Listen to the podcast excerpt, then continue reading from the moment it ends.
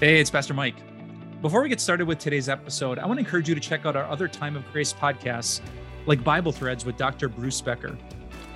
Uh, Bruce has an amazing way of going deep on some of the coolest things in the Bible, teaching us things that maybe we never learned before, despite years and years of Bible reading. If you're interested, just search for Bible Threads wherever you listen to your favorite podcasts. And now, on to today's episode.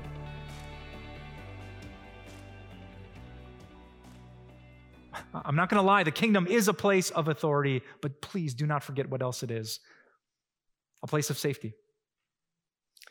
Even if you were a prostitute, a, a tax collector, a, a rebel, whatever, Jesus still wants you. So repent and believe this good news. The kingdom of heaven has come near.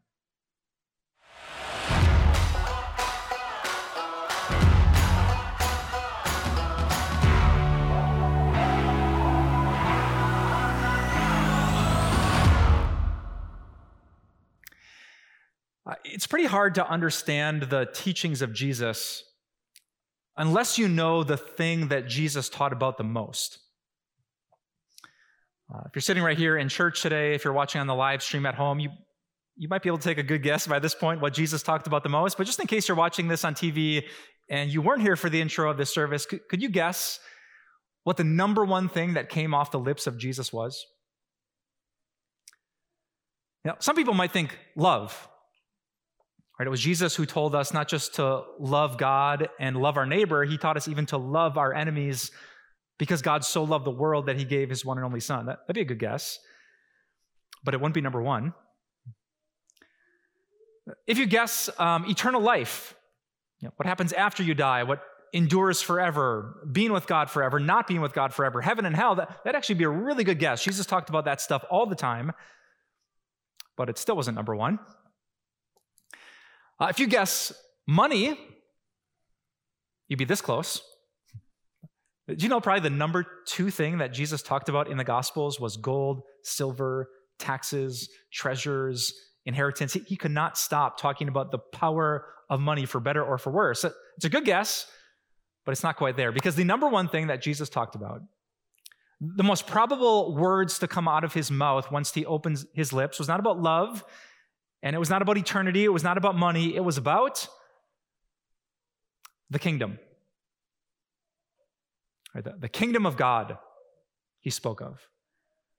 The, the kingdom of heaven, he repeated in lesson after lesson after lesson. And, and just in case you think I'm making that up, let me direct your attention to the screen and just machine gun a bunch of passages at you from the New Testament. The first ever sermon that Jesus preached was about the kingdom. He, said, repent, uh, like change the way you think, change your mind, for the kingdom of heaven has come near.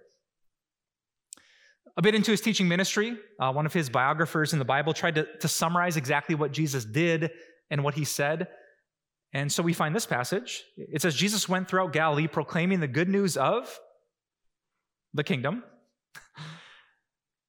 and then Jesus told a bunch of stories, which were called parables. He wanted to teach people what God is like, what heaven is like, what eternity is like. And do you know how he started almost every one of those stories? I'll show you. He's, he said, The kingdom of heaven is like. And then after he was done teaching, Jesus died. And three days after Jesus died, he rose from the dead. And for about 40 days, Jesus stayed on this earth with his friends. And, and do you know what he talked about between his resurrection and his ascension? I'll give you one guess. and I'll prove it from Acts chapter 1. It says this Jesus appeared to his disciples over a period of 40 days and spoke about the kingdom of God. and then after Jesus was gone off this earth, do you know what his friends talked about? Peter, Paul, John, Stephen. Read the entire book of Acts and get to the very last verse, chapter 28, verse 31, and we find this summary of what the apostles did. Uh, it says in that verse, Paul proclaimed the kingdom of God. So you don't have to be a theologian, you don't have to be a Bible expert, you don't have to be a pastor to, to figure out in Christianity, in Jesus' heart, and in the hearts of those who knew him best, there were few things that mattered more than the kingdom. Now, what's perhaps even more emotional and interesting is the kind of things that Jesus said about the kingdom. Uh, he told the Roman governor Pontius Pilate that his kingdom was not of this world. And he also told his friends that this kingdom was a place of untouchable peace and unshakable joy. Like, get into the kingdom of God, and you will have the kind of peace that winning the lottery could not give you. Right? At the end of every single day in the kingdom of God, its citizens can say, But I'm going to be okay. Every single morning when they wake up, as complicated as life can be, and, and family can be, and work can be, and, and the country can be, they always have a reason to rejoice. There's always some huge bit of good news to take hold of. That, that's life in the kingdom. And even better, my, my favorite part, are the kinds of people that Jesus said could get into a place like that. Uh, Jesus once said, The kingdom belongs to little children. Like, if you're a grade schooler right now, how incredible is that? we won't give you a license. you can't buy alcohol. You probably can't get into college. But Jesus said that you can get into the kingdom of God. And then people with really messy, like, like broken lives and tons of baggage in their past, prostitutes and tax collectors and notorious sinners, came to Jesus and he promised them that they too had a place in the kingdom.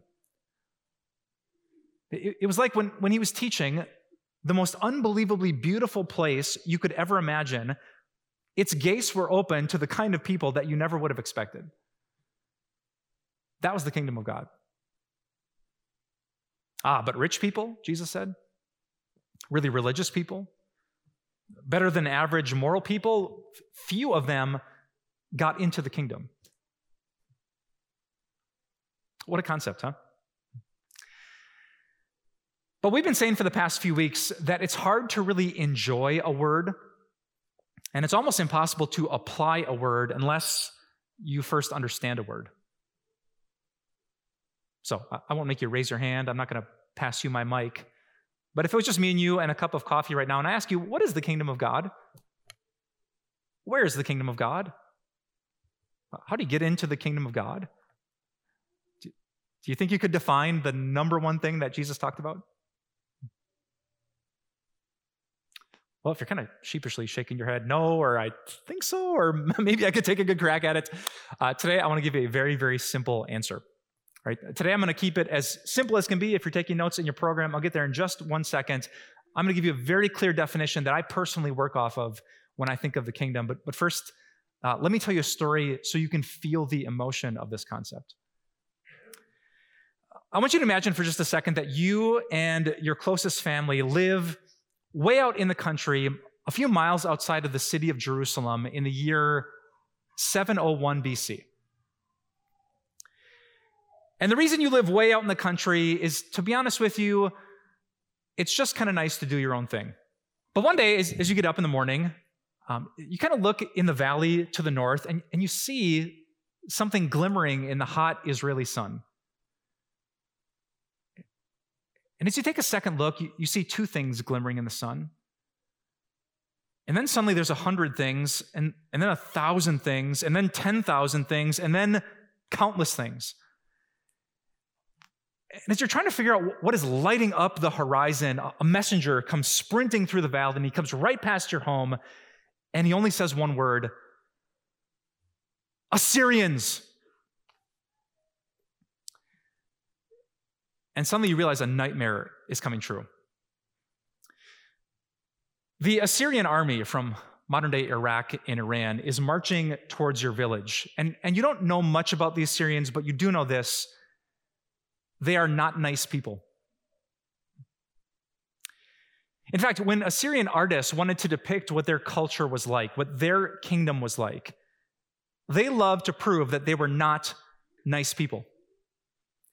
Um, the Assyrians loved to capture their enemies, stretch them out by their hands and feet, sharpen their knives and swords, and while they were alive, peel inch by inch by inch of skin off their screaming bodies. If that wasn't disturbing enough, let me show you one more picture. Uh, the Assyrians also loved to impale people.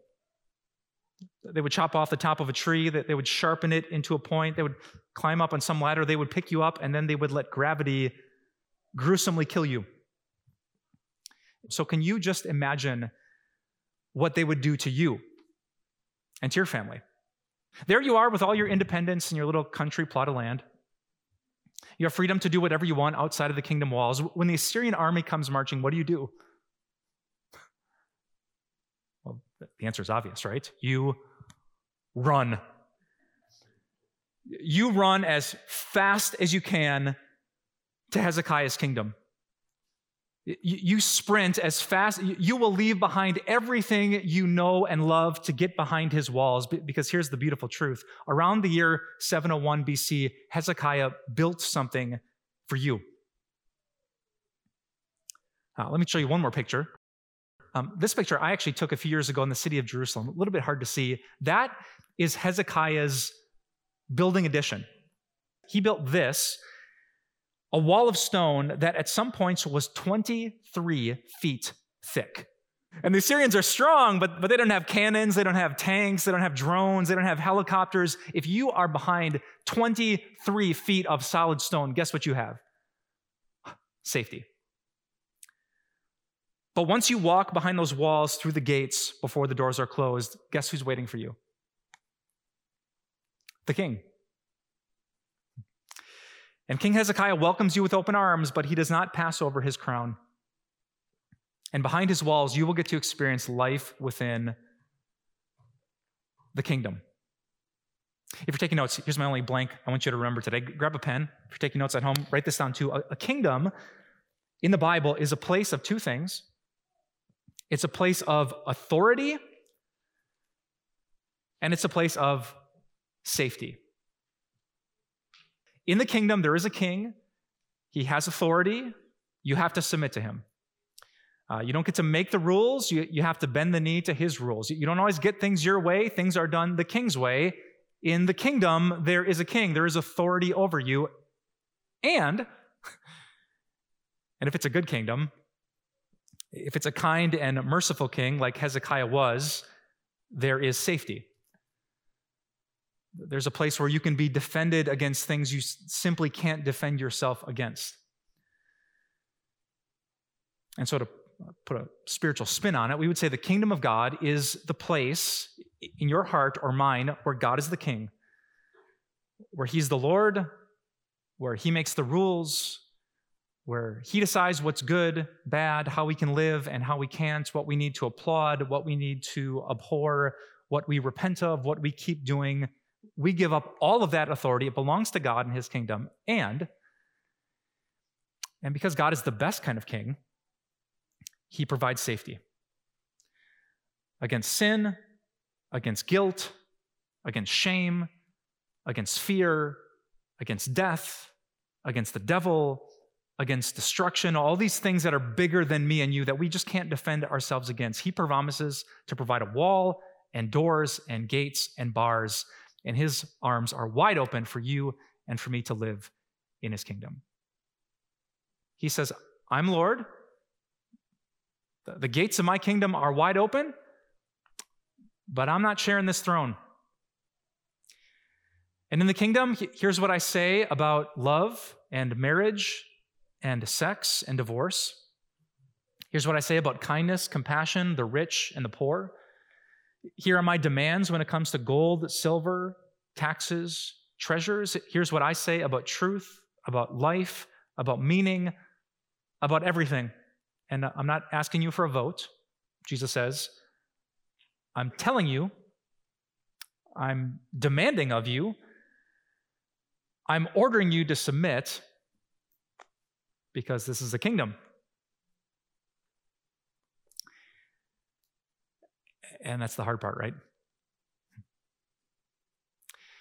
I mean, sometimes you, you, and I struggle with like the, you know, the church politics and the, the man-made rules and the traditions that put us off. But have you ever just honestly heard something in the Bible or read something in the Bible and your heart just wanted to, to fight back against it? I mean, it could be a, a thousand things, but when Jesus just flat out confronts you and your heart says, but I, I don't want to. Uh, I have a hunch that for those of you who are here today, for those of you who are watching at home, that there's probably a, a bunch of you who are hesitant coming into the kingdom of God because of that very reason. You've heard enough about the Christian life and you realize it's not very easy. I mean, oh my goodness, it's not easy. To, have every dollar and every cent that comes into your hands be under God's control instead of your own, uh, that's not easy. To, to forgive people and be patient with people and be kind with people instead of venting about people and criticizing people and going off on people, that, that's not easy. This, like, absolutely no sex allowed outside the bonds of the covenant of a heterosexual marriage. What? That's not just not easy, that feels almost impossible. And, and so it's very tempting for me and for you to, to be like the person out in the country saying, uh, no thanks. Uh, the, the rules, the regulations, the laws, the lifestyle, uh uh-uh. uh like you do you, but I'm enjoying life out here.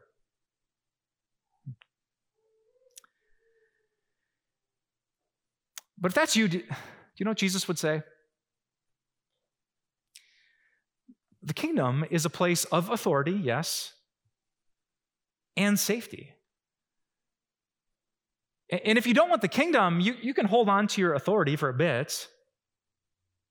But guess what you miss? Safety. Uh, Jesus called it the, the judgment day.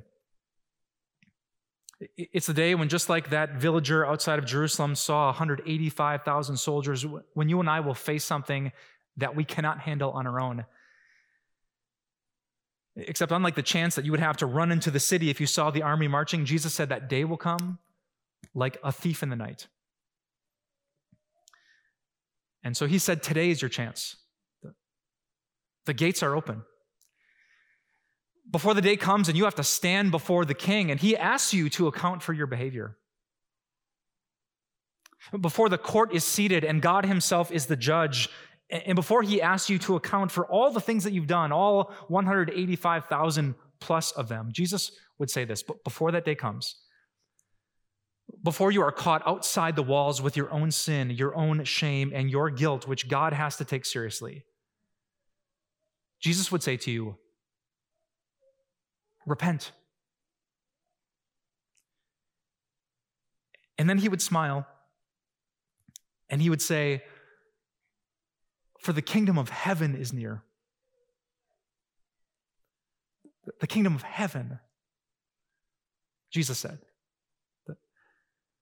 The kingdom he wants you to enter, the king that he wants you to submit to is not some kingdom on earth. It's not some self centered, how much can I take from these people? How many rules can I heap on their shoulders? No, Jesus said it's the kingdom of heaven.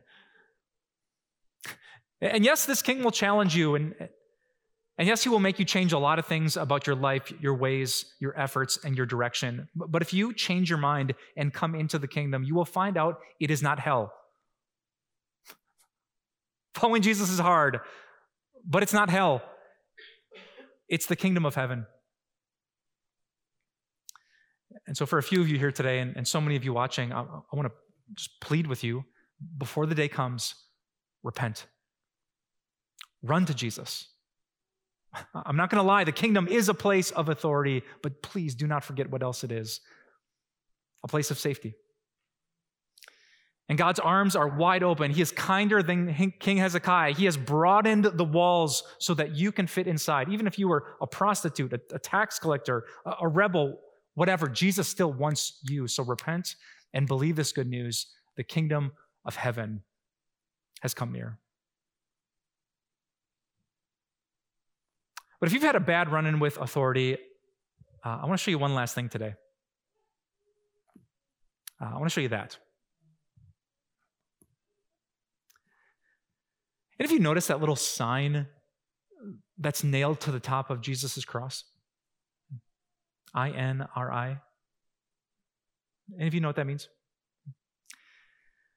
Uh, it's a Latin abbreviation. In Latin, it's Jesus Nazarenus Rex Judaeorum, which stands for Jesus of Nazareth, King of the Jews.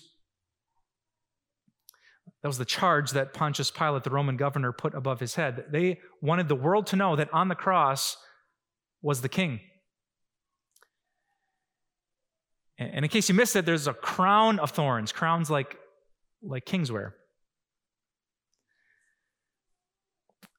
So, whatever your hesitation is about the kingdom of God, whether you think the authority will be misused or even abused, whether you're nervous that maybe Jesus is a little bit like your dad or your boss or your pastor, your, your priest, the president, whoever, I, I want you to think about what kind of king is running the kingdom of God. It's stunning. Jesus is the king of compassion and the king of love. He is the king who left behind his throne in heaven so that you could join him in heaven. He is the kind of king who serves. He is the kind of father who has all the authority in the world and he uses it to serve the little children that he loves. He is like the husband who would die for his bride, give up anything for her. He's that kind of king. And yes, he is Lord, but he is the kind of Lord that saves. He saved a man like me. And he saves people like you. Jesus went throughout Galilee proclaiming the good news of the kingdom. Because when the one who's running the show is the same one who gave up his life, you never have to be afraid of having a king.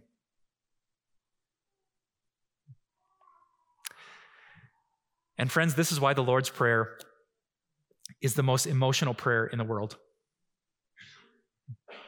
Now, let me show you the lyrics of the, the, Lord's Prayer, just in case you don't know them. This is the prayer that Jesus taught us to pray. Uh, and it's a prayer that some churches like ours pray week after week after week after week. And there's a danger in that, you know. Um, how many of you think that you could pray the entire Lord's Prayer while at the same time thinking about what you were going to eat after church? it's pretty easy, right? Once you get to know. But actually, when you slow down and think about it, um, th- this is the most emotional humble, passionate, beautiful prayer ever prayed.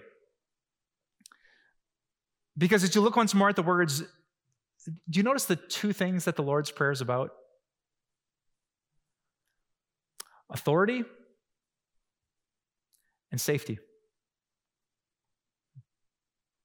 Let me prove it to you. Let me bold all the parts that are about God's authority. We pray God, hallowed be your name. We pray for your will, God. We say yours is the power and yours is the glory. You literally cannot be proud and mean the Lord's Prayer. Like that, that rebellious part of the human heart, every time we pray it, we are going to war against it and saying, God, it's, it's not about my truth, it's about you. It's not about what I want, it's about you. It's not about my comfort, it's about you. It's not about my glory, it's about you. It's all you, God. We are giving up all authority when we pray this prayer. And maybe that's why they call it the Lord's Prayer. And yet, what are we asking Jesus for? Safety.